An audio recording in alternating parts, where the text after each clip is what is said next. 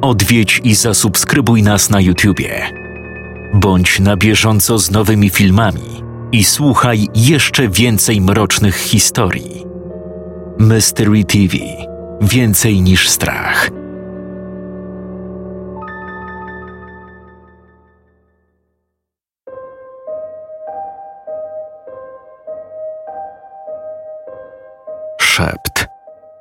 Dobrze znany głos, pozbawiony jakiejkolwiek barwy. Nie umiesz go opisać, jednak wiesz, że był przy tobie od zawsze. Ufasz mu. Głos bez swego pochodzenia, istniejący bez powodu, będący zawsze przy tobie, nawet jeśli tego nie chcesz. Mówi ci wiele rzeczy, to, co chcesz usłyszeć, to, czego nigdy nie mogłeś sobie wyobrazić. Rzeczy zarówno piękne, jak i przerażające. Nie znasz jego imienia jednak wielu ludzi nazywa go podświadomością. Być może kiedyś nadałeś mu imię, nadałeś mu kształt, widziałeś go, był twoim przyjacielem. Wtedy jego miano zmieniło się w tulpę. Czy to on, twój wewnętrzny głos, zmienia się? Czy może zawsze taki był? Czy zawsze miał swój kształt, swoje imię? Czy to ty jemu nadałeś? Lecz cóż, jeśli było odwrotnie? Nic nie dzieje się bez przyczyny. Wszystko ma swój określony porządek.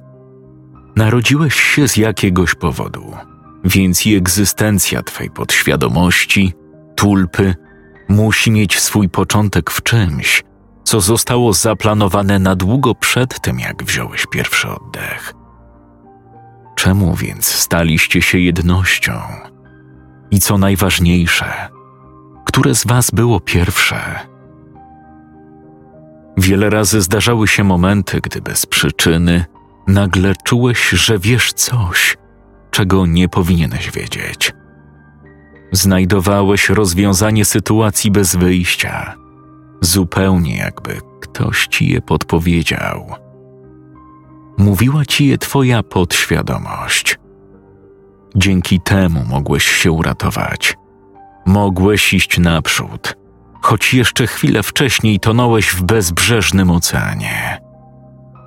Gdyby to powiedział inny człowiek, gdyby powiedział ci, co masz zrobić, najpewniej zignorowałbyś go, uznając, że to twoje życie i Twoje decyzje, lub też był mu bezgranicznie wdzięczny za ratunek. Jednakże, gdy rada dochodzi z wnętrza Ciebie, ufasz jej całkowicie, wypełniasz ją od razu i nigdy nikomu nie dziękujesz. A czy brak okazania wdzięczności nie denerwuje tego, kto dał ci radę? Jednakże czasem zdarzało się, że wbrew swej woli pomyślałeś: muszę go zabić, albo muszę zabić siebie, nie rozumiejąc czemu, uznając, że to rozwiąże wszystkie Twoje problemy. Jeśli wiele razy takie rady z wnętrza nicości pozwalały Ci przetrwać, czemu nagle stawały się tak przerażające? To na pewno nie były Twoje myśli. Nigdy nie chciałbyś uczynić czegoś takiego. Więc czyje? Kto ci podpowiadał? Czy to ta sama osoba, która uratowała cię tak wiele razy? Czy to może ty sam? Ty i to, z czym stanowiłeś jedność. Widzisz już więc, że twe serce skrywa głos, który ma dwie przeciwne sobie strony. Czy to absurd?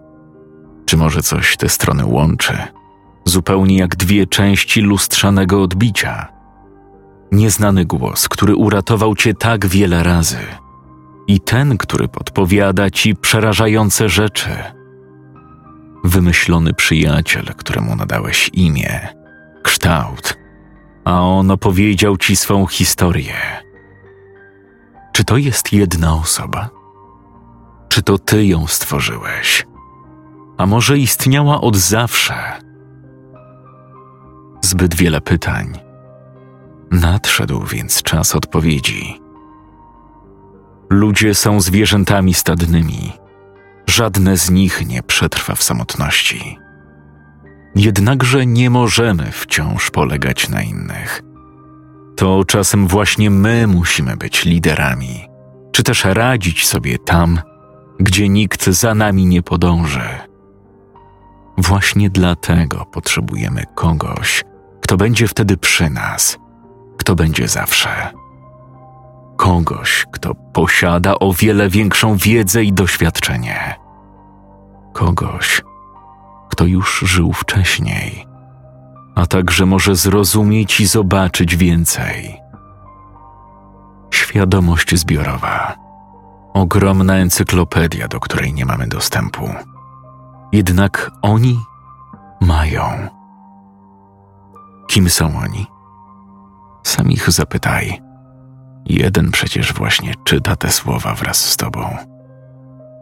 Od zawsze są z nami jednością. Rodzą się i umierają wraz z nami tysiące razy.